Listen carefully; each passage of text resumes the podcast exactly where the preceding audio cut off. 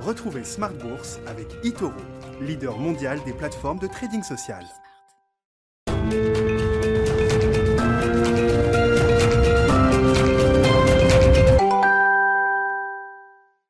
Et c'est reparti pour Smart Bourse, votre double dose quotidienne de marché en direct sur Bismart chaque jour, à la mi-journée 12h30, 13h et le soir. La grande édition, le grand digest de l'information économique, financière et boursière pendant une heure à partir de 18h30. Au sommaire ce soir, une phase de digestion peut-être entamée par euh, les marchés depuis euh, quelques heures maintenant. On voit les indices en Europe qui ont encore un peu calé aujourd'hui. La séance en cours à Wall Street est également négative pour euh, la plupart des grands indices, à commencer par les valeurs technologiques qui souffre peut-être de cette idée de la reflation, l'idée d'une remontée en température de l'économie américaine, qui pourrait d'ailleurs être beaucoup plus rapide que prévu. On l'a vu encore avec le chiffre des ventes au détail hier, très puissant sur le mois de janvier, plus 5% pour la consommation aux États-Unis. On attend peut-être un, trimestre euh, avec une croissance autour de 9%. C'est ce que montrent en tout cas les modèles instantanés de mesure du PIB pour euh, l'économie américaine, en rythme annualisé, hein, bien sûr, mais ce serait évidemment une, une reprise beaucoup plus forte, beaucoup plus rapide que ce qu'on pouvait imaginer au fur et à mesure que le taux d'infection un peu partout dans le monde est en train de redescendre très rapidement sur le front sanitaire. Des marchés qui digèrent également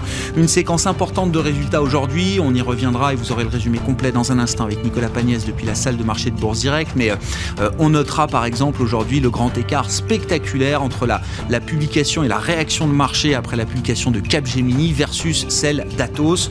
Deux groupes dans le même qui font un grand écart depuis des mois maintenant, puisque Atos est à euh, Capgemini pardon est à 20% euh, euh, au-delà de son niveau d'avant la crise pandémique, tandis que Atos, qui accuse une baisse de 6% ce soir, est 20-25% en dessous des niveaux qui prévalaient il y a un an. Hein. le 19 février 2020, c'était le point haut du marché avant le début de la crise pandémique mondiale. Donc des résultats évidemment scrutés de près par les investisseurs. À ce titre, Danone sera particulièrement attendu demain matin le conseil d'administration se réunit ce soir chez Danone pour valider les comptes de, l'exercice euh, écoulé avec évidemment peut-être des débuts de réponse face aux critiques des euh, actionnaires activistes. On verra quels sont les messages qui sont envoyés demain à l'occasion de la publication de ces résultats annuels, sachant qu'il y a une réunion investisseurs prévue fin mars qui sera aussi sans doute très importante pour le groupe Danone. On parlera de tous ces sujets avec nos invités de Planète Marché dans un instant et puis le dernier quart d'heure de Smart Bourse ce soir,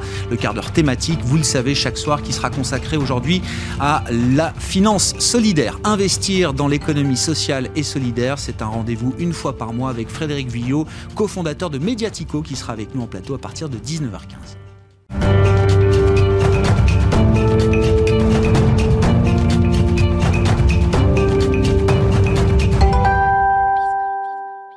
Les infos clés du jour sur les marchés après la clôture en Europe, clôture dans le rouge, c'est avec Nicolas Pagnès depuis la salle de marché de Bourse Direct. Clôture dans le rouge encore ce soir pour le CAC 40. L'indice parisien perd 0,65% à 5728 points au terme d'une journée marquée par de nombreuses publications d'entreprises à Paris mais plus largement en Europe. En matière de contexte économique tout d'abord, les investisseurs ont pu prendre connaissance hier soir des minutes de la Fed à la suite de sa réunion de politique monétaire qui se tenait fin janvier. Dans son compte rendu, celle-ci insiste sur le ton accommodant de sa politique en indiquant faire abstraction de facteurs temporaires affectant l'inflation. Il n'en reste pas moins que cette politique politique accommodante couplée à la perspective d'un plan de relance aux États-Unis et aux, premières statistiques encourageantes au mois de janvier euh, sur la reprise économique font grimper euh, toujours les anticipations d'inflation. Le 10 years break-even rate qui mesure les anticipations d'inflation à 10 ans se, situe aux alentours des 2,24% aujourd'hui, un niveau que euh, l'indice n'avait pas atteint depuis 2014. Des anticipations qui se ressentent dans les rendements des emprunts d'État américains. Le taux à 10 ans passe le seuil des 1,30% ce soir, tandis que le taux à 30 ans se hisse aux alentours de 2,07%. Aux États-Unis, toujours les chiffres hebdomadaires du chômage remontent de leur côté et font état de 13 000 nouveaux inscrits, soit euh, cette semaine, enfin la semaine dernière, pardon, soit euh, la deuxième euh, semaine de hausse consécutive.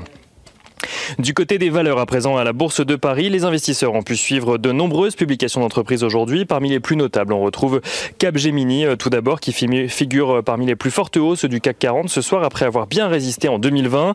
Le groupe de services numériques fait état d'un chiffre d'affaires en repli de 3% sur l'année, mais en progression de 12% si l'on prend en compte la contribution d'Altran, rachetée l'année dernière par Capgemini. La marge du groupe recule légèrement, même si son résultat net est en progression par rapport à 2019. Euh, pour 2021, Capgemini vise une croissance comprise entre 7 et 9%, ainsi qu'une progression de sa marge opérationnelle dans un environnement incertain mais en amélioration. Capgemini qui gagne 1,5% ce soir, tandis que Atos, son concurrent direct, perd plus de 6% ce soir, signant, euh, une, la plus forte, signant la plus forte baisse du CAC 40 à la suite de euh, l'annonce de la diminution de sa marge opérationnelle de 14% en 2020 à 1 milliard d'euros contre 1,16 euh, milliard d'euros en 2019. Le groupe anticipe un retour à la croissance pour 2021 dès le second euh, semestre avec notamment une croissance de chiffre d'affaires anticipée entre 3,5 et 4%. Carrefour fait état de son côté d'une croissance record en 2020 avec un résultat opérationnel courant de 2,1 milliards d'euros en hausse d'un peu plus de 16%. Pour la suite, le groupe de distribution souhaite mettre l'accent sur les économies et veut réaliser près de 2,5 milliards d'euros d'économies de coûts supplémentaires en année pleine d'ici 2023. Carrefour qui va également distribuer un dividende au titre de l'année 2020 de 0,48 euros par action versée en numéraire. Carrefour qui cède euh, ce soir euh, environ 0,5% à la clôture. Orange annonce de son côté un résultat en ligne avec ses objectifs, avec même une très légère croissance de chiffre d'affaires. Euh, l'opérateur téléphonique vise pour 2021 un EBITDA stable négatif et annonce verser un dividende de 90 centimes par action. Orange qui perd un peu plus de 3% ce soir, euh, tandis que Airbus, dans le secteur aéronautique à présent, fait état de résultats lourdement affectés par la crise sanitaire. L'avionneur a consommé près de 7 milliards d'euros de trésorerie l'année dernière et vise pour 2021 un retour à l'équilibre en termes de génération de flux de trésorerie. Euh, Airbus qui vise également un bénéfice opérationnel ajusté à 2 milliards d'euros euh, en 2021. Airbus qui perd un peu plus de 2% euh, ce soir. Et dans les secteurs aéronautiques toujours, Air France KLM annonce de son côté une perte de 7,1 milliards d'euros en 2020. Le chiffre d'affaires de la compagnie chute de son côté de près de 60% à cause de la pandémie. Air France qui estime que le premier trimestre 2021 restera difficile et que la visibilité reste limitée. Euh, Air France qui perd environ 1% à la clôture ce soir. Et on finit avec Bouygues. Bouygues qui fait état d'une baisse de 9% de son chiffre d'affaires en 2020, tandis que son résultat opérationnel euh, courant recule à 1,2 euh, milliard d'euros. Le groupe voit cependant son activité se redresser au second semestre et dépasser euh, même le deuxième semestre de 2019. Bouygues qui en profite pour annoncer qu'Olivier Roussa, actuellement directeur général délégué, va remplacer Martin Bouygues à la direction générale du groupe, tandis que Martin Bouygues en conservera la présidence. Qui euh, perd ce soir euh, environ 1,7%. Et on finit avec l'agenda de demain. Demain, les investisseurs prendront connaissance des indices PMI en zone euro, mais aussi euh, en Asie ou aux États-Unis. Côté entreprise, ces mêmes investisseurs prendront connaissance des résultats de trois entreprises du CAC 40, à savoir Danone, Hermès et Renault.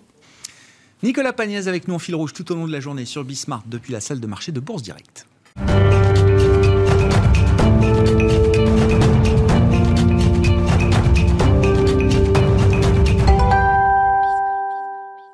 Deux invités avec nous ce soir en plateau pour décrypter les mouvements de la planète marché. Pierre-Alexis Dumont est avec nous, directeur de la gestion actions et convertibles de Groupama Asset Management. Bonsoir et bienvenue Pierre-Alexis. Bonsoir Grégoire. Julien Nebenzal à nos côtés également. Bonsoir Julien. Bonsoir. Merci d'être là. Vous êtes le président de Futur IM. Julien, l'état d'esprit du, marché, comment est-ce qu'on peut le résumer euh, Est-ce qu'on a besoin d'une petite phase de, digestion? Est-ce qu'on est peut-être déjà dedans? Alors on baigne en pleine reflation. Hein, L'idée qu'on aimerait bien voir remonter progressivement la, température des économies, de l'économie américaine en, premier lieu euh, avec quand même l'idée qu'on n'aimerait pas que ça aille trop vite, trop fort en termes de température et que après la, reflation, c'est peut-être la surchauffe qui, euh, qui nous guette. Où est-ce qu'on en est entre ces, deux idées, ces deux sujets, euh, Julien le, point de, départ de la situation actuelle, on le sait tous, c'est l'annonce de l'arrivée des vaccins. Euh, c'est là que le comportement a changé des investisseurs. Euh, il a fallu d'abord euh, se réexposer au risque pour ceux qui n'en avaient pas beaucoup ou pas assez. Et puis il a fallu réfléchir à est-ce que ce qui a fonctionné depuis 6 mois, 12 mois, 18 mois fonctionnera à nouveau dans les 6, 12 et 18 mois à venir. Donc, ce qui se passe, c'est une réexposition lente sur les marchés d'actions, ce qui traîne un courant acheteur régulier qui n'a échappé, euh, que tout le monde a pu voir, et à l'intérieur duquel on voit une rotation sectorielle se mettre en place. Alors les rotations sectorielles, quand elles sont solides, euh, elles prennent plusieurs semaines, elles peuvent prendre un trimestre complet. À mon avis, ça a commencé mi-novembre, et euh, il y a toujours un petit, un petit creux fin décembre parce qu'il n'y a pas grand monde qui est là, mais je pense qu'on est encore en plein dedans, et j'ai l'impression même que des, des, signaux relativement forts ont été, ont été déclenchés. Donc ce qui est en train de se passer, c'est je vous disais, il y a, je crois, il y a deux ou trois mois que avec cette annonce des vaccins, on avait fait la moitié du chemin. Là, on est en train d'écrire les conditions de la deuxième moitié du chemin. Alors je disais la deuxième moitié de l'histoire, oui, pas forcément du C'est pas 50% hein, de la hausse qui a mm. été faite et 50% la deuxième partie de l'histoire. voilà. Et je crois qu'on est, voilà, on est en plein là-dedans.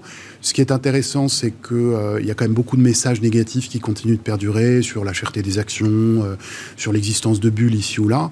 Euh, ce qui montre, et il y a des indications, hein, le VIX par exemple, mais il y a des choses qui montrent que le marché n'est quand même pas totalement, enfin, la communauté des investisseurs n'est pas totalement exposée aux actions, n'est pas totalement engagée là-dedans.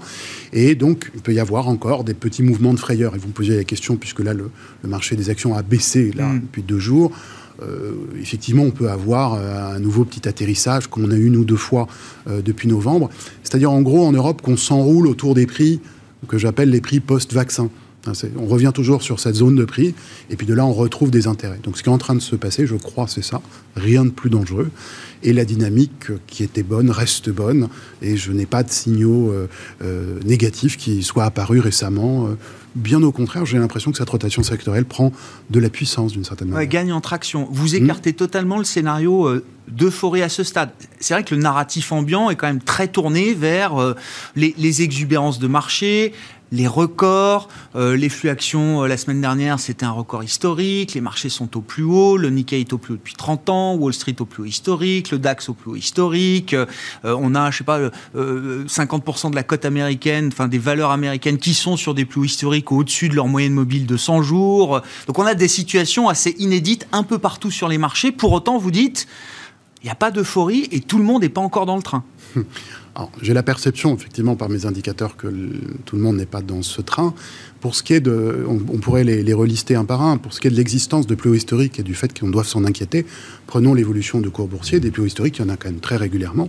Et c'est pas parce qu'il y a un plus haut historique qu'il y a un danger particulier.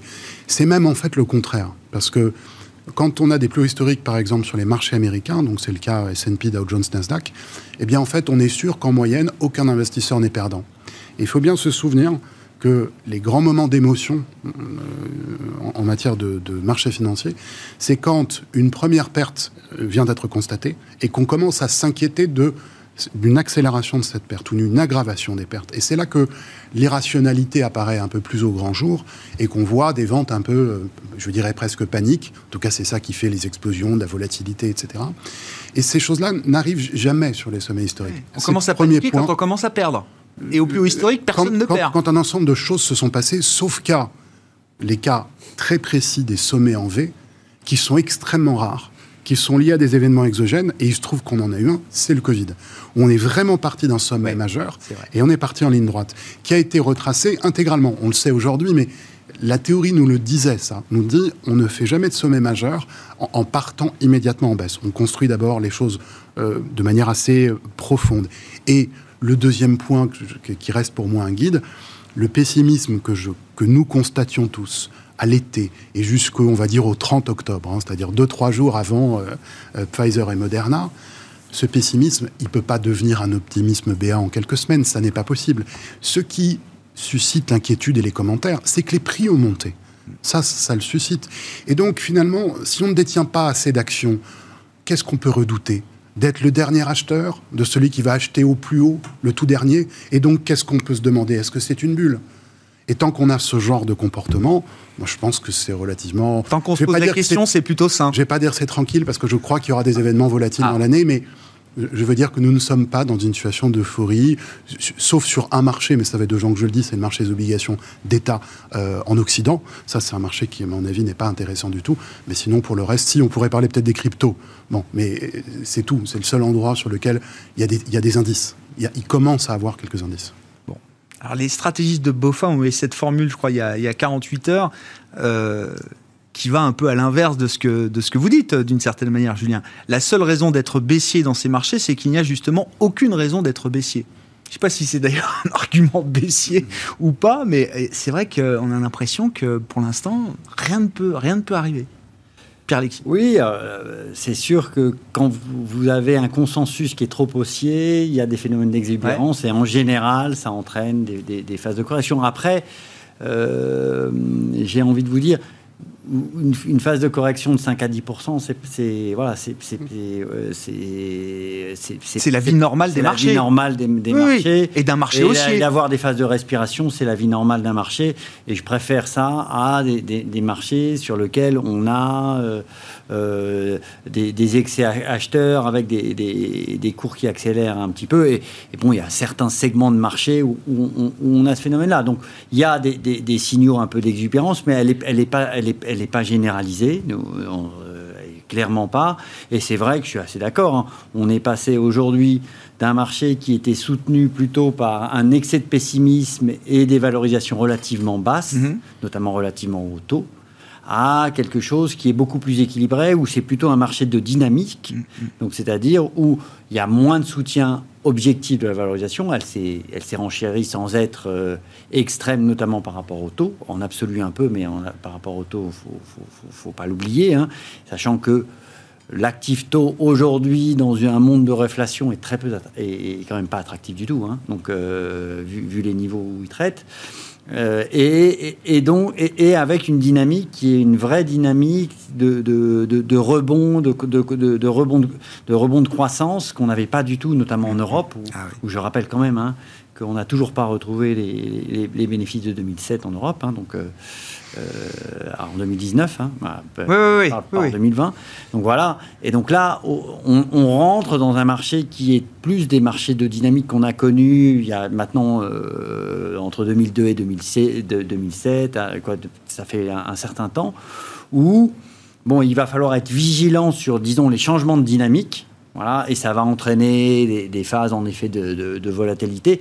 Maintenant, tant qu'on qu'on s'inscrit dans une vision où euh, euh, les entreprises euh, sont plutôt optimistes, on a des publications qui sont plutôt convaincantes, voilà, on peut juste avoir des phénomènes de transition. Et là, on est en train de le vivre, c'est-à-dire qu'on est passé d'un monde où très déflationniste, où, le soutien des mmh. marchés était avant tout euh, les, injections de liquidités à quelque chose qui est plus équilibré, avec un, soutien beaucoup plus fort de la partie fondamentale. La, partie, croissance économique, croissance économique dans l'équation des marchés devient euh, importante. les injections de liquidités, euh, c'est toujours nécessaire et c'est un socle, mais on, est beaucoup plus attentif et sensible à la partie croissance du cycle et avec un peu de visibilité, puisque vous avez les plans de relance derrière, les, le, phénomène rebond classique post-pandémie, hein, donc on, ça, on, c'est historiquement, c'est un phénomène qui, qui, est relativement fort, mais qui euh, dure, euh, euh, qui, peut, qui peut être relativement concentré dans le temps. Mais après, on a, un, on a des plans de relance, et donc tout va être justement notre travail va être de, jauger cette, dynamique et de, et, de, se positionner là où il y a de la dynamique. Parce que nous, ce qui est vrai, c'est que notre, conviction, c'est que cette dynamique, elle ne sera pas uniforme. Hmm. Voilà, ça c'est. Et on le voit, hein, c'est vraiment pas une dynamique qui est uniforme. Et on va avoir des, un, un, phénomène de rebond où, où pendant 6-9 mois, ce sera assez uniforme. Après, à notre avis, on va quand même avoir des vraies différences de, dynamique. Et c'est là où, euh, où euh, il, faut vraiment, il, faudra, il faudra rester vigilant. Donc, euh, moi, j'ai pas d'inquiétude sur, disons, les, marchés et la, capacité des marchés à, maintenir ces niveaux de valorisation-là. Par contre, attention, de la vigilance sur les segments de marché, sur les, entreprises, parce que on, change peut-être de paradigme. en tout cas, on a vraiment quelque chose qui est plus équilibré. Moi, je vois pas non plus un, monde ultra inflationniste, hein. mais on va avoir quelque chose qui est beaucoup plus équilibré par rapport à ce, euh, qu'on a connu sur les dix dernières années. Est-ce que le marché est, prêt à intégrer l'idée d'une surchauffe de l'économie euh, américaine? Là, quand on a vu hier les, ventes au détail qui euh, explosent les compteurs, plus de 5% de croissance pour les ventes au détail sur le mois de, janvier. Je crois qu'aucun économiste n'avait prévu un chiffre aussi fort et on ne les blâme pas. C'est impossible de prévoir le, chiffre juste dans cette, phase très complexe où la psychologie, les comportements de consommation sont, quand même très euh, perturbés, très, euh, altérés. Euh, après chiffre des ventes au détail, on a le modèle de la fête d'Atlanta qui mesure le PIB en temps réel, le GDP Now, là, qui, qui a bondi à près de 9,5% pour le, la croissance du PIB américain au premier trimestre, en rythme annualisé, bien sûr. Mais là aussi, c'est un chiffre qu'on n'imaginait pas il y a encore trois semaines, un mois, euh, peut-être, euh, Pierre-Alexis. Alors, c'est vrai que là, là c'est. Est-ce que ça va beaucoup plus vite que ce qu'on imaginait C'est une phase qui est compliquée parce que vous avez un, redémarrage de l'économie. Donc, on, a une économie qui, qui, qui, a fait stop et qui est encore très engoncée. Et donc, on a des phénomènes euh, qui inflatent un peu les effets. C'est-à-dire, bon, on le voit, euh, pénurie de, semi-conducteurs, ça ne se serait pas passé si on n'avait pas eu la pandémie. Voilà. Il y a eu un, arrêt des usines, il faut du temps pour les, les, remettre en œuvre.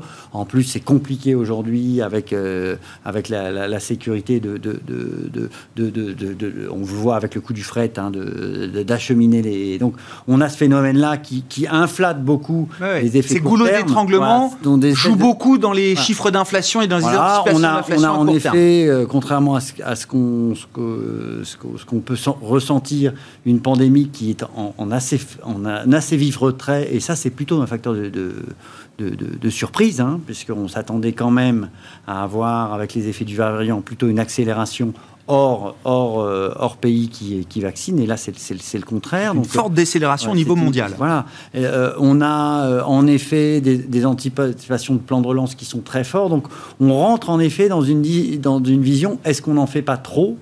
Et est-ce qu'on n'aura pas un phénomène, disons, de, de surréaction inflationniste avec un marché qui, comme toujours, va aller tester? C'est-à-dire, il va dire, bah, on va monter les taux, continuer à monter, continuer à monter, on va voir ce que, ce que, ce que, ce que, ce que vont faire les banques centrales. Et ça, c'est un phénomène de transition sur les marchés financiers qui fait que les dynamiques changent. Euh, et donc, on peut avoir des, des, phénomènes où les investisseurs vont être un peu plus attentistes et avec, avec des, en fait beaucoup de volatilité entre, entre, les segments de marché. Donc, c'est vraiment ça. Et le marché va en fait euh, se déterminer entre est-ce que l'inflation, elle dure 3 mois, 6 ah mois où elle dure trois ans. Ces variations du thermomètre, là, euh, Julien, donc euh, reflation douce et légère, printanière, c'est parfait. Euh, si ça va trop vite et qu'on bascule en, surchauffe, qu'on teste les limites du, moteur un peu, un peu trop, ça, peut créer des des craintes déjà chez, les investisseurs. Là, on est entre la bonne température, la température trop élevée. C'est ce qui va vous disiez, ça va pas se faire en ligne droite cette année. Il y aura des trous d'air. Il y aura des moments quoi, de crainte vis-à-vis justement de ce nouveau régime peut-être économique? Je, pense, je pense que le plus probable cette année, c'est ça, c'est l'ajustement, euh, l'ajustement de la valeur des actifs risqués par rapport aux actifs non risqués, dans le cadre d'une perspective d'une amélioration de l'inflation. Et effectivement, c'est un curseur. Avant, euh, en fait, pendant quasiment 20 ans, on a raisonné avec une inflation, on se disait elle ne bougera pas. Mm. Et quand les taux montaient un petit peu, on se demandait presque pourquoi. Et finalement, le raisonnement général de valorisation, là je parle de la finance classique qui n'est pas mon domaine, ce raisonnement, il, se déployait, il se déroulait facilement. Là, on voit bien que les choses sont en train de changer. Donc forcément, dans ces modèles, la donne euh, va changer, donc les résultats vont, être, vont paraître un peu aléatoires au départ. Et ça peut créer une, bonne partie, peut-être l'essentiel, de la volatilité cette année. Maintenant, il ne faut pas perdre de vue que, effectivement, le Covid a euh, entraîné un affaiblissement de certains moyens de production. Ça, c'est un premier élément. Et que de l'autre côté, en Occident, on a donné, on a mis dans la poche des gens du PIB non produit. Et quand on conjugue ces choses-là, il suffit que qu'il y ait simplement un redémarrage de la croissance sur le fond d'amélioration des conditions sanitaires pour qu'en fait on se retrouve sous forme de tension. Est-ce que, est que finalement c'est surprenant? Je ne crois pas au sens des cycles cette fois-ci, donc pas, je, je, sors du champ strictement économique, puisque la plupart des indications du cycle de l'inflation, c'est le prix des matières premières et éventuellement le dollar. On sait des choses là-dessus. Et le point haut du dollar est en 2017 et le point bas de quasiment toutes les matières premières, exception faite du pétrole de 2020, hmm. qui est un, un, événement un peu atypique. Mais il est à peu près au même moment. Donc en fait, on est dans une logique où en fait, 2016, 17, 18, on est complètement sorti de la crise financière de 2008. Hmm. On voit que la croissance mondiale passe de nouveaux caps et on sait qu'il y aura des tensions à différents niveaux, y compris dans les matières premières. Et ce qu'on est en train de voir maintenant, c'est une accélération de ce phénomène cyclique avec les effets justement du Covid que je citais. Les effets conjoncturels, si, je puis dire, du Covid, qui sont euh, l'atteinte de certains moyens de production et l'existence finalement d'un moyen de dépense qui ne correspond pas à une unité de, PIB qui a été produit. Mmh. Dans ce contexte, on devrait voir euh, une inflation progresser. Je ne parle même pas des effets de base. Mais une fois qu'on a dit tout ça et qu'on voit la manière dont les politiques ont perçu tout ce qui se passe, tant au niveau sanitaire, mais au niveau de la destinée politique, et je, reviens toujours là-dessus parce que pour moi c'est central, on voit les sommes qui sont mises en jeu encore maintenant. Euh, il ne faut pas s'étonner si on va vraiment courir après cette inflation. Enfin, je veux dire, toutes les conditions sont réunies. Je ne parle pas d'une hyperinflation. À ce stade, ça ne me semble pas possible. Mais on va forcément avoir ce sujet qui va revenir très régulièrement sur la table et ça restera un environnement dans lequel il faudra favoriser encore les marchés actions, par exemple, euh, Julien? Est-ce qu'à un moment plus d'inflation, ça veut dire des taux euh, peut-être euh, plus élevés, des taux réels peut-être aussi sur le marché obligataire plus élevés? Est-ce qu'à un moment l'arbitrage action-obligation, ça fait un moment que vous nous dites, moi, tant que faire se peut, je, suis au maximum en action. Et si je peux être 100% en action, je suis 100% en action. Est-ce qu'à un moment ça changera? Euh, alors, le, cycle le cycle de l'inflation, c'est un cycle qui dure environ 25 ans euh, de progression. il a une première étape qui est celle que nous vivons. Et puis à un moment, il y a un petit adoucissement. Euh, cette première étape est rarement la plus virulente. Donc je ne pense pas que nous soyons sur un schéma hyperinflationniste. En revanche, qu'il y a une transmission dans les problématiques de valorisation. une transmission de cette hausse de l'inflation, donc des taux sur les marchés actions, à un moment, ça se produira. D'accord. Mais je, le dis parce que je connais, je sais comment la finance euh, classique est construite. Voilà.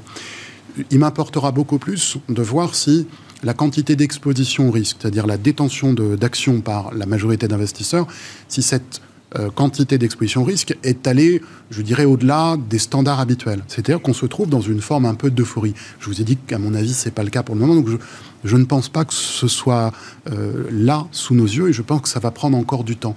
Et notamment, ce qui devrait guider euh, ça, c'est la continuité de cette hausse des actions, mmh. puisque la hausse appellera des investissements complémentaires, plus d'exposition, etc. Et à un moment, on atteindra nécessairement ce niveau. Si je devais donc, je, je, ne sais pas quand il y aura la transmission, mais à un moment, il y aura transmission. Il y aura peut-être des répétitions avant. Il faudra regarder cette volatilité.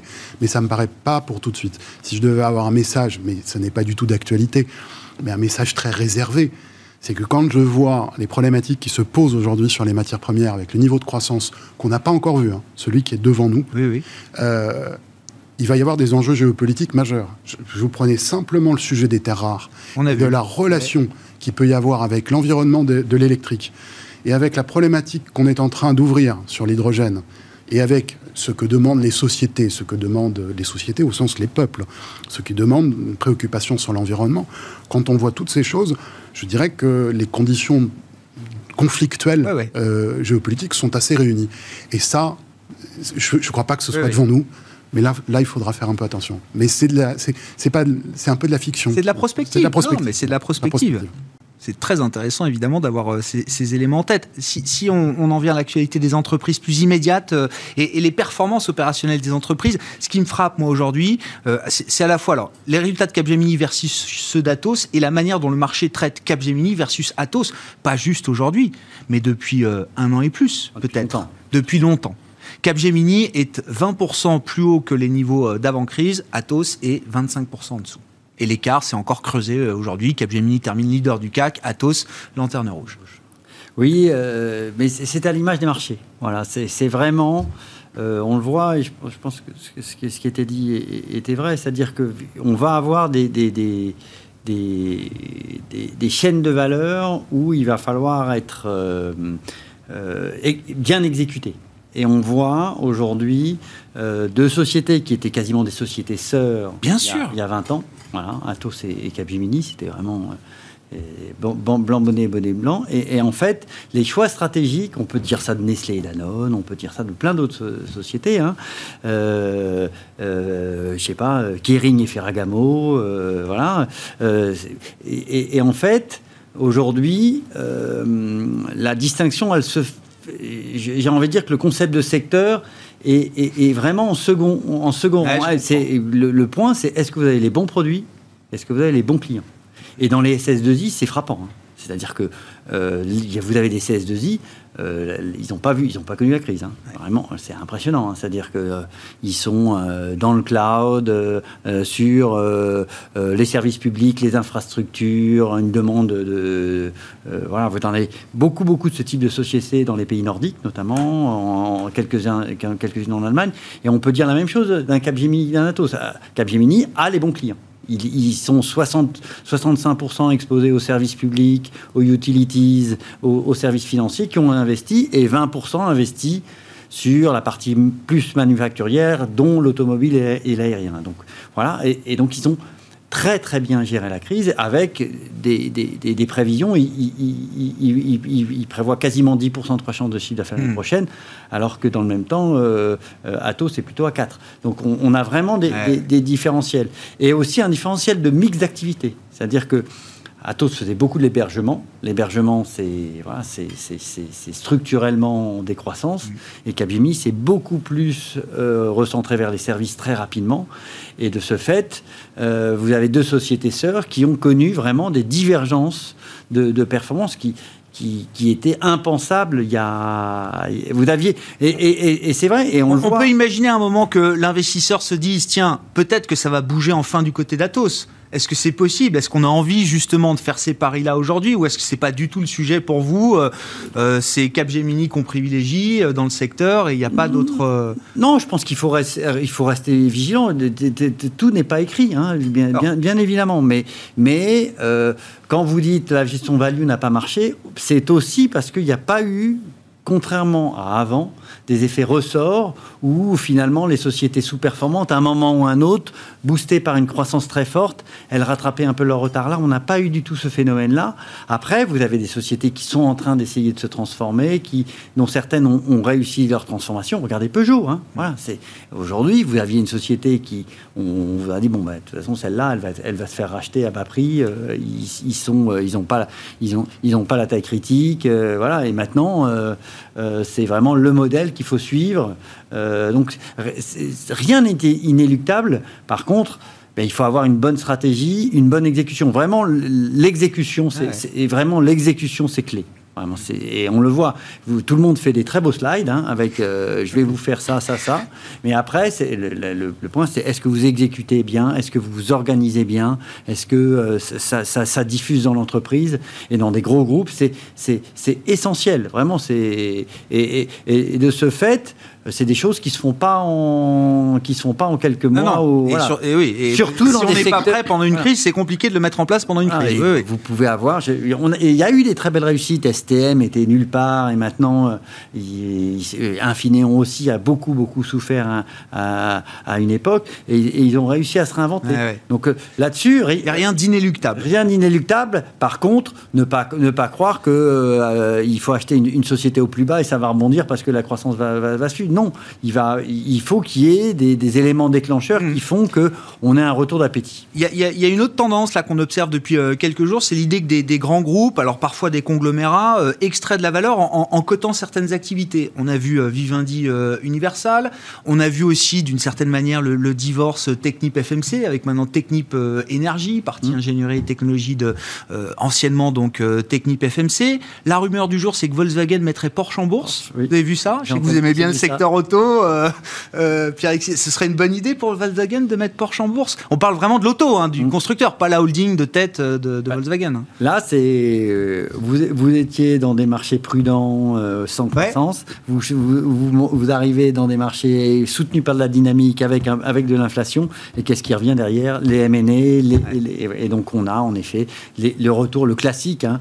en effet, on va extraire de la valeur parce que Mais la valorisation de baguette dans Porsche... C'est du M&A de début de cycle, ça. Ben, c'est logique de voir avec, avec un, marché qui retrouve de la dynamique et qui retrouve, des, qui retrouve disons, de la visibilité et de la croissance, un retour sur, sur des, fusions-acquisitions, vu les, les, niveaux de taux, vu les liquidités. Et on le voit, hein, c'est vraiment quelque chose qui est en train de, de, de, de prendre de l'envergure.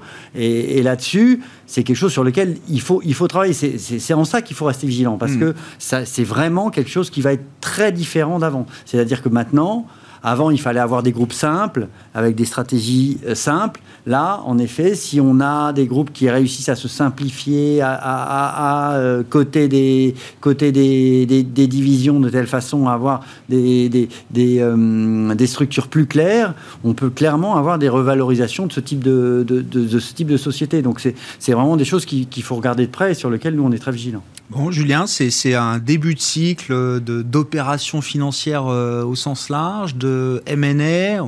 On a l'ESPAC, les introductions en bourse, il y a le phénomène des activistes euh, aussi, on peut évoquer le cas euh, Danone, on voit une pression forte sur la gouvernance de certaines entreprises, certaines qui prennent les devants, Orange a communiqué sur l'idée d'une dissociation peut-être prochaine des fonctions de président et de directeur général euh, avant la fin du troisième mandat de, Stéphane Richard. Chez Danone, ça a l'air un peu plus pressant peut-être.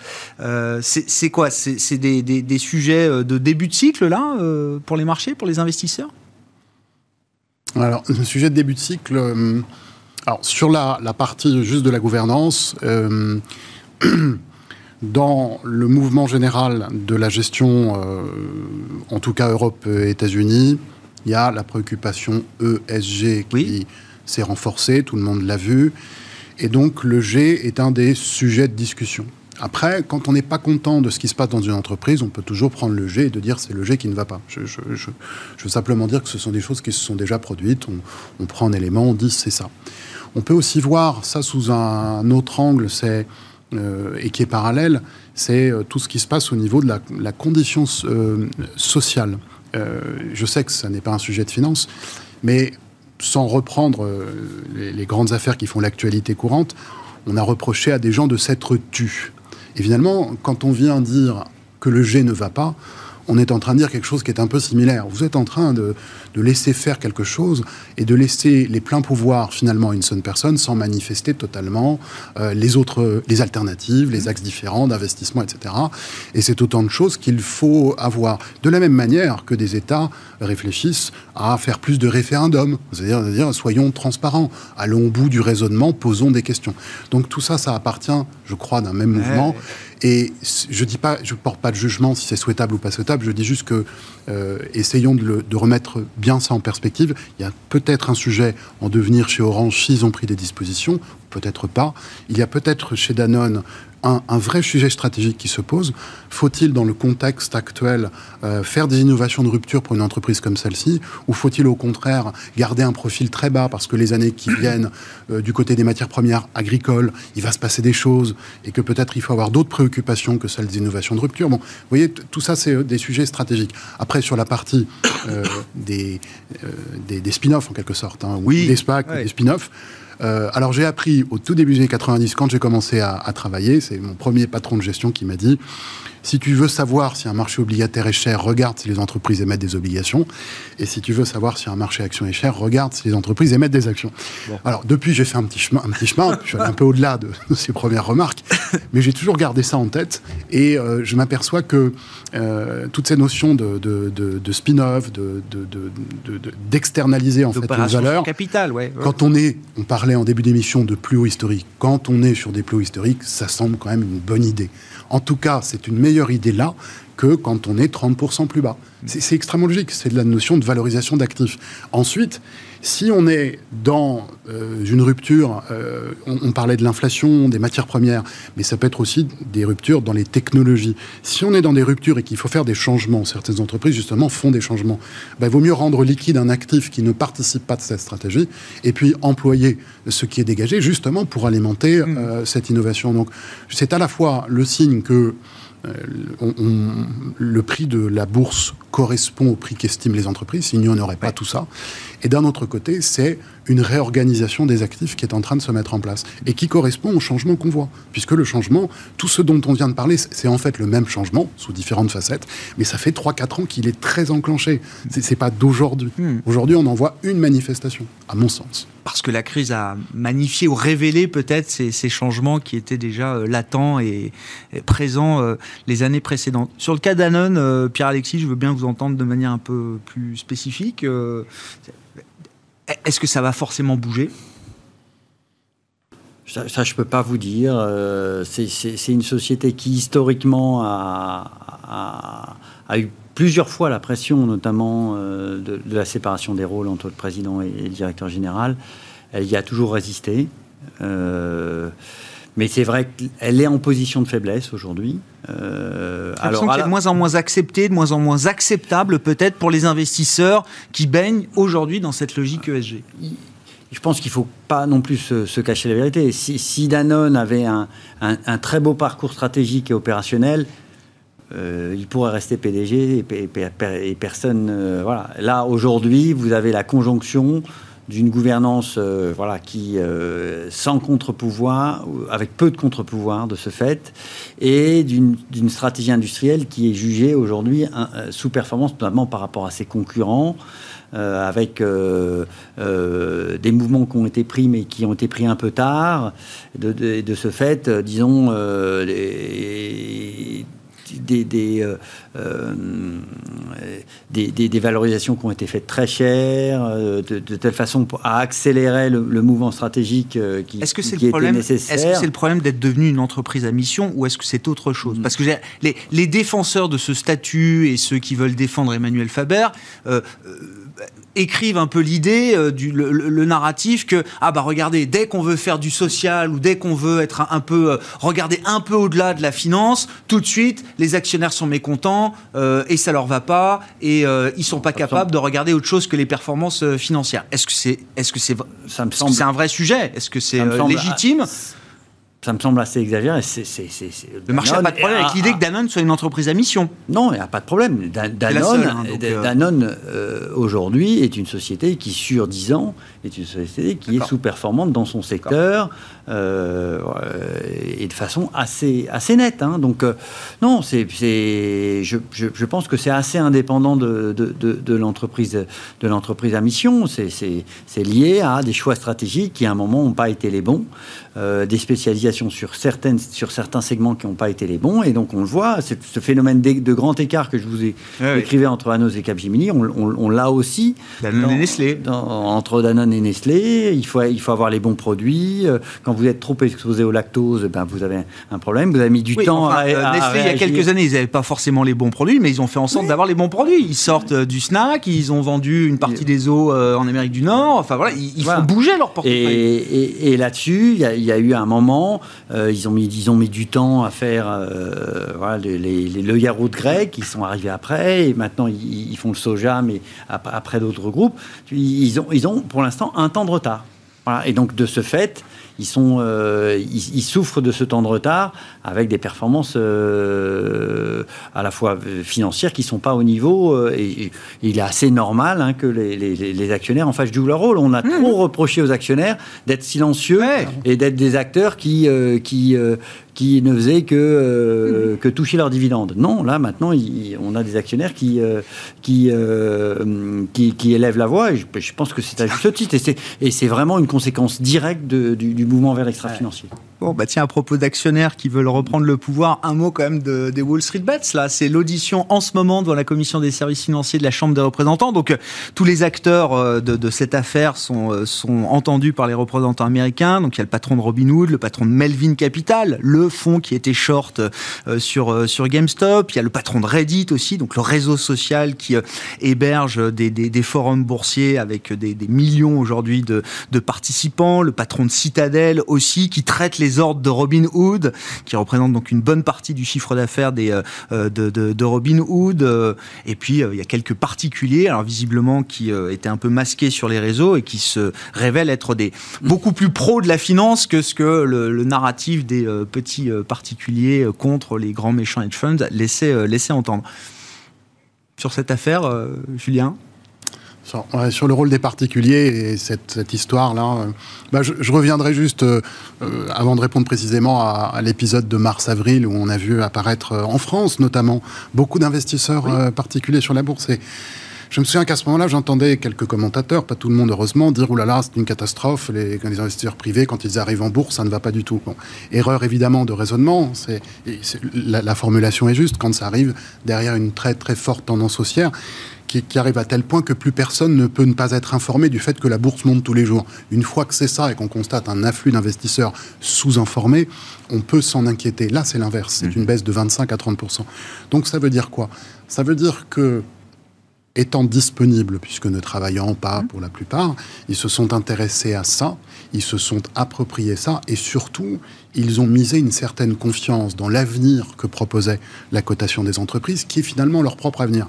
C'est pour ça que je, je pense qu'en termes de comportement, ce qu'on a vu en mars-avril là-dessus est une petite répétition de ce qu'on va voir dans la vraie consommation une fois qu'on aura réouvert, en fait, une fois que la crise sanitaire sera passée. C'est pour ça que je m'attends plutôt à une consommation qui sera encore plus soutenue et plus surprenante que tout ce qu'on a pu voir. Mais donc moins de particuliers en bourse alors? Après, si vous agitez, si vous agitez un petit, peut-être que ce sera moins un sujet pour eux, mais en ce moment ils sont en train de constater un matelas de plus-value normalement. Donc c'est déjà une bonne chose, ça ne va pas les faire paniquer. Après, si vous agitez un petit drapeau, euh, euh, récupérons le droit sur notre entreprise de jeux électroniques et que vous avez un afflux de, gens qui viennent là-dessus, et que ça a été très bien organisé par des spécialistes, euh, justement, du montage, de, l'organisation d'une forme quasiment d'action de concert, ben, c'est la suite de tout ça. Hmm. on, on, est parti dans tout ça, on a cet enthousiasme, et il y a quelques petites personnes qui sont mal informées, qui sont rentrées là-dedans. Je doute qu'ils aient pu gagner beaucoup d'argent, je, crains que ce ne soit probablement pas le cas. Il faut que le régulateur se préoccupe du fond de cette affaire, qui, à mon avis, est initié par des gens qui savent très bien ce qu'ils font. Ça n'a donc rien à voir avec tout ce que je. Ah oui, qui n'a rien à voir. C'est juste qu'on a agité ce petit drapeau. Euh, c'est comme si on disait à tout le monde réouvrons Micromania ou allons acheter des jeux électroniques comme avant. évidemment, il y a des gens, ça les touche, ça les émeut, ils y vont. Surtout si c'est contre le grand méchant loup. Mais là, ça, c'est un problème vraiment de, de régulation. Mais retenons surtout cette forme quand même de confiance euh, qui est en train d'être développée, et surtout quand elle est au travers de réseaux sociaux, c'est-à-dire de pair à pair c'est-à-dire sans passer par les institutions. Et ça, c'est un élément important. Et c'est pérenne, c'est quelque chose de solide qui est en train de se structurer, là, euh, peut-être? C'est un nouveau, nouveau type d'opérateur de marché euh, qui voit le jour? Je, je, Ah, là-dessus, je pense qu'il va y avoir, il va y avoir des répliques. On, va voir d'autres choses. On va avoir d'autres choses qui seront de, cet ordre. Mais vous dire où, je, ne sais pas. Mais je pense que c'est quelque chose qui est assez, voilà, c'est assez, c'est assez structuré maintenant. Ça fait partie des consommations. Un mot rapide, si vous voulez, euh, Pierre-Alexis, euh, on a plus de temps, mais... Euh, pour moi, c'est la suite des forums pour Sorama. Hein. Oui, oui, oui, non, mais, démultiplier, démultiplier. Démultiplier, c'est vraiment des, des conséquences dit, le plus inattendues. Grand club, le plus grand club d'investissement du monde, quoi. C'est conséquences inattendues de, du digital et des réseaux sociaux, voilà, qui après, vous avez en effet, euh, à tout phénomène nouveau, il faut que le régulateur intervienne pour éviter ce, type de, de, choses où on, a vraiment des. en moyenne, les gens ont, quand même, à mon avis, perdu pas mal d'argent. Voilà, donc ça, ça, il faut l'éviter. Mais, mais après, c'est pas plus scandaleux. C'est assez normal. Et sur les forums Boursorama, vous avez des analyses de très bon niveau. Hein. Donc. Euh, oui, non, non, mais il y a du bien et du moins bien dans tout ça. Bon, les auditions sont en cours à la Chambre des représentants. On verra ce qu'il en sort. Merci beaucoup, euh, messieurs. Merci d'avoir été les invités de Planète Marché ce soir. Pierre-Lexis Dumont, Groupama Asset Management et euh, Julien Nebenzal, futur IM, qui était avec nous ce soir en plateau.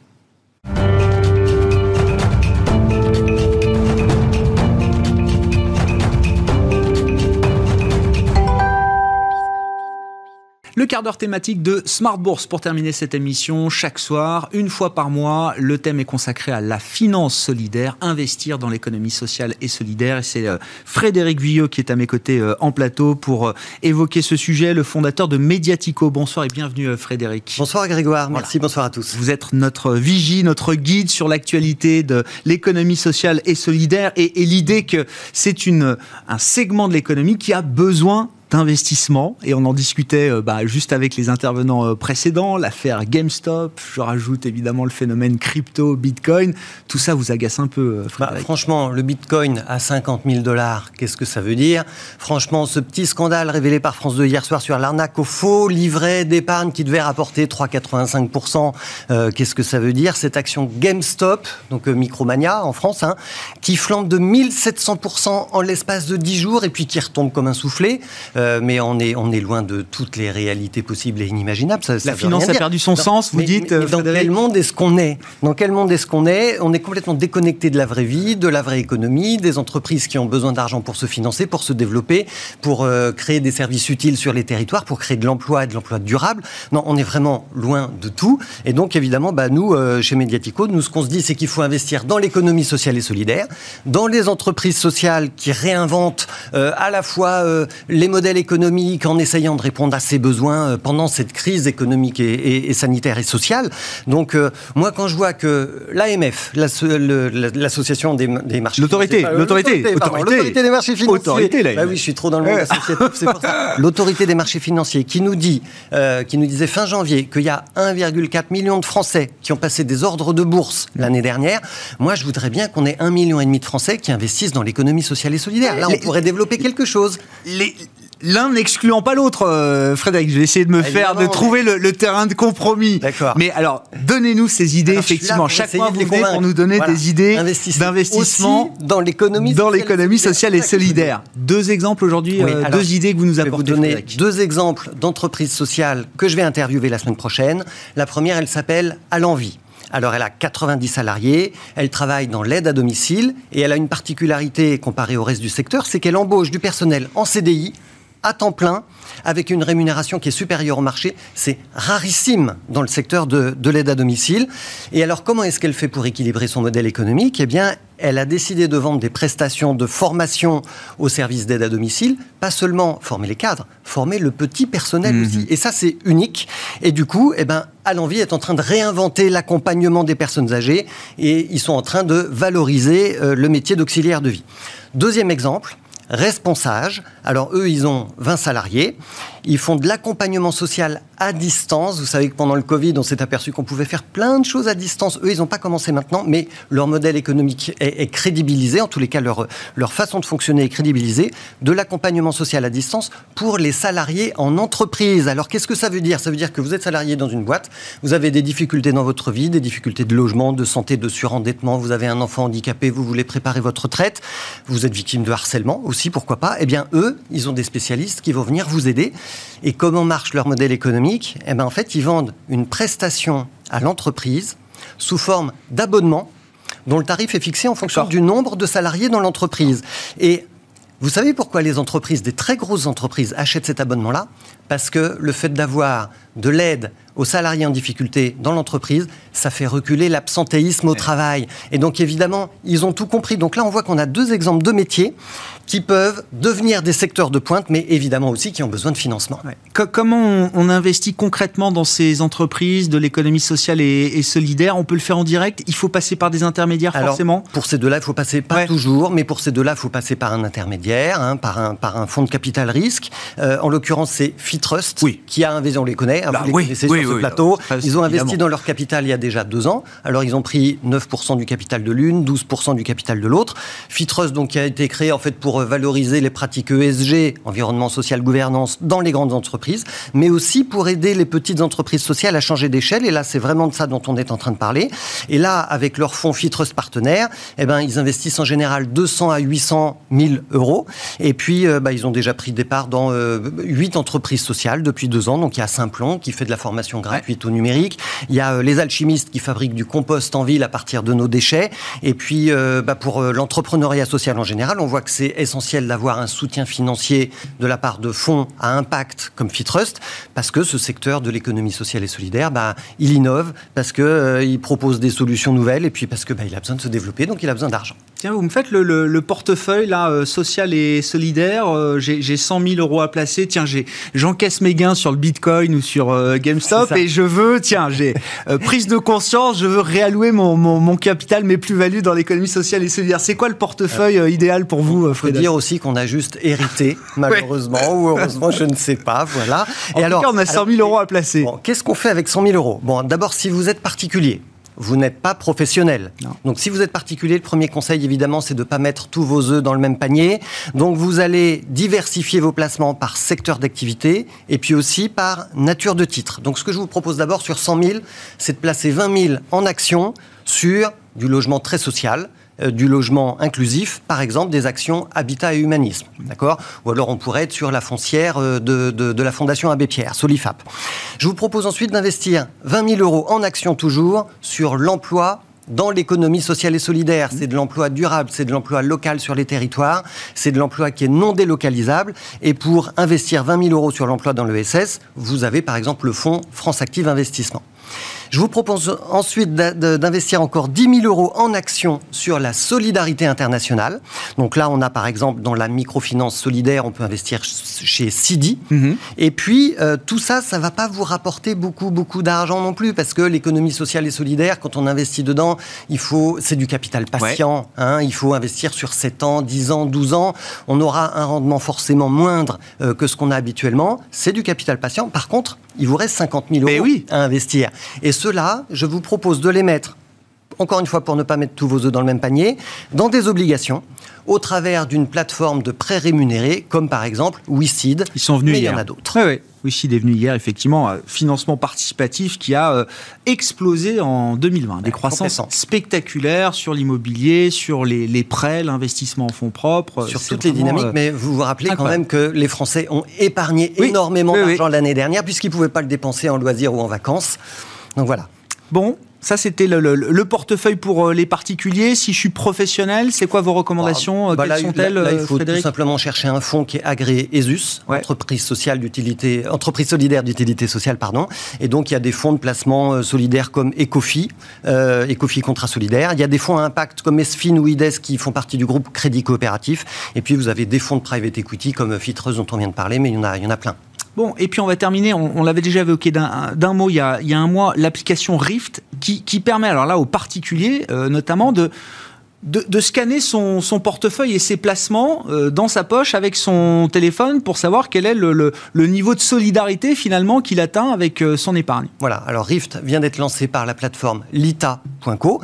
Alors Lita, bon, euh, ils font du financement participatif à impact, on peut investir en capital dans des entreprises de l'économie sociale et solidaire aussi. Et sa présidente Eva Sadoun disait encore ce week-end sur France Inter que 80% des avoirs collectés par les fonds de pension proviennent de l'investissement des citoyens. Autrement dit, nous sommes tous actionnaires, nous avons le droit de savoir ce qui se passe dans les fonds de pension avec notre argent. Ça, c'est le premier point. Deuxième point, quand on regarde un petit peu ce qui se passe sur le marché français, on peut se dire pourquoi est-ce qu'on accepte que 35% de notre épargne sur un livret A soit gérée par le banquier sans que je sache précisément ce mhm. qu'ils ont fait? Ce qu'il en fait. Le reste va euh, est géré par la Caisse des dépôts. On sait que ça finance le logement social et des missions sociales, mais il y en a 35%. On ne sait pas ce que ça finance.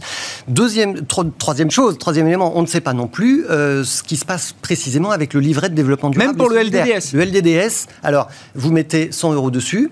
Il y en a 5 qui vont dans l'économie solidaire. Il y en a 10 qui vont dans la transition écologique. 85 ah, qui reste, 85%, on ne sait pas où ça va, ça va sur les marchés financiers, évidemment. Et donc la question de fond qui se pose dans le système financier, c'est celui de la transparence, et c'est pour ça que RIFT arrive, euh, mis en place par l'ITA. RIFT, ça veut dire la rupture en anglais, et ils veulent vraiment changer ce mécanisme-là. il nous reste une minute euh, pour, pour nous expliquer comment ça marche, euh, Frédéric. C'est des applications, des systèmes d'applications qu'on connaît déjà Oui, alors c'est un petit peu le Yuka de la finance. Voilà, d'accord. ce que je voulais vous entendre dire. En fait, première étape, vous entrez, vous téléchargez l'application, elle est gratuite, vous entrez le nom de votre banque, vous entrez le nom de vos produits d'épargne et il va scanner votre, votre patrimoine. Il va vous dire d'abord quelle est l'empreinte carbone de votre patrimoine. Généralement, on ne le connaît pas. Donc, téléchargez l'application Rift, vous allez le voir. Et ensuite, vous allez dire quelles sont les valeurs qui comptent pour vous. Est-ce que vous voulez vous engager pour l'emploi durable, euh, pour le climat? Est-ce que vous voulez vous engager pour le logement social? Et il va vous faire des conseils de placement financier. Il manque juste un truc à Rift. Oui, d'appuyer sur le, bouton pour pouvoir acheter. Oui, c'est ce que vous nous disiez la dernière fois. ça, marche bien, vous l'avez testé, Frédéric. Oui, ça se fait en temps réel, c'est rapide. C'est très rapide. Et c'est une version bêta, donc il faut la tester et il faut faire un retour à l'ITA pour les aider à progresser sur cette application. Merci beaucoup, Frédéric. Merci, Frédéric Grégoire. avec nous une fois par mois dans le quart d'heure thématique de Smart Bourse pour parler de la finance solidaire, investir dans l'économie sociale et solidaire. Elle en a besoin. Frédéric Villot, le cofondateur de Mediatico, avec nous ce soir en plateau.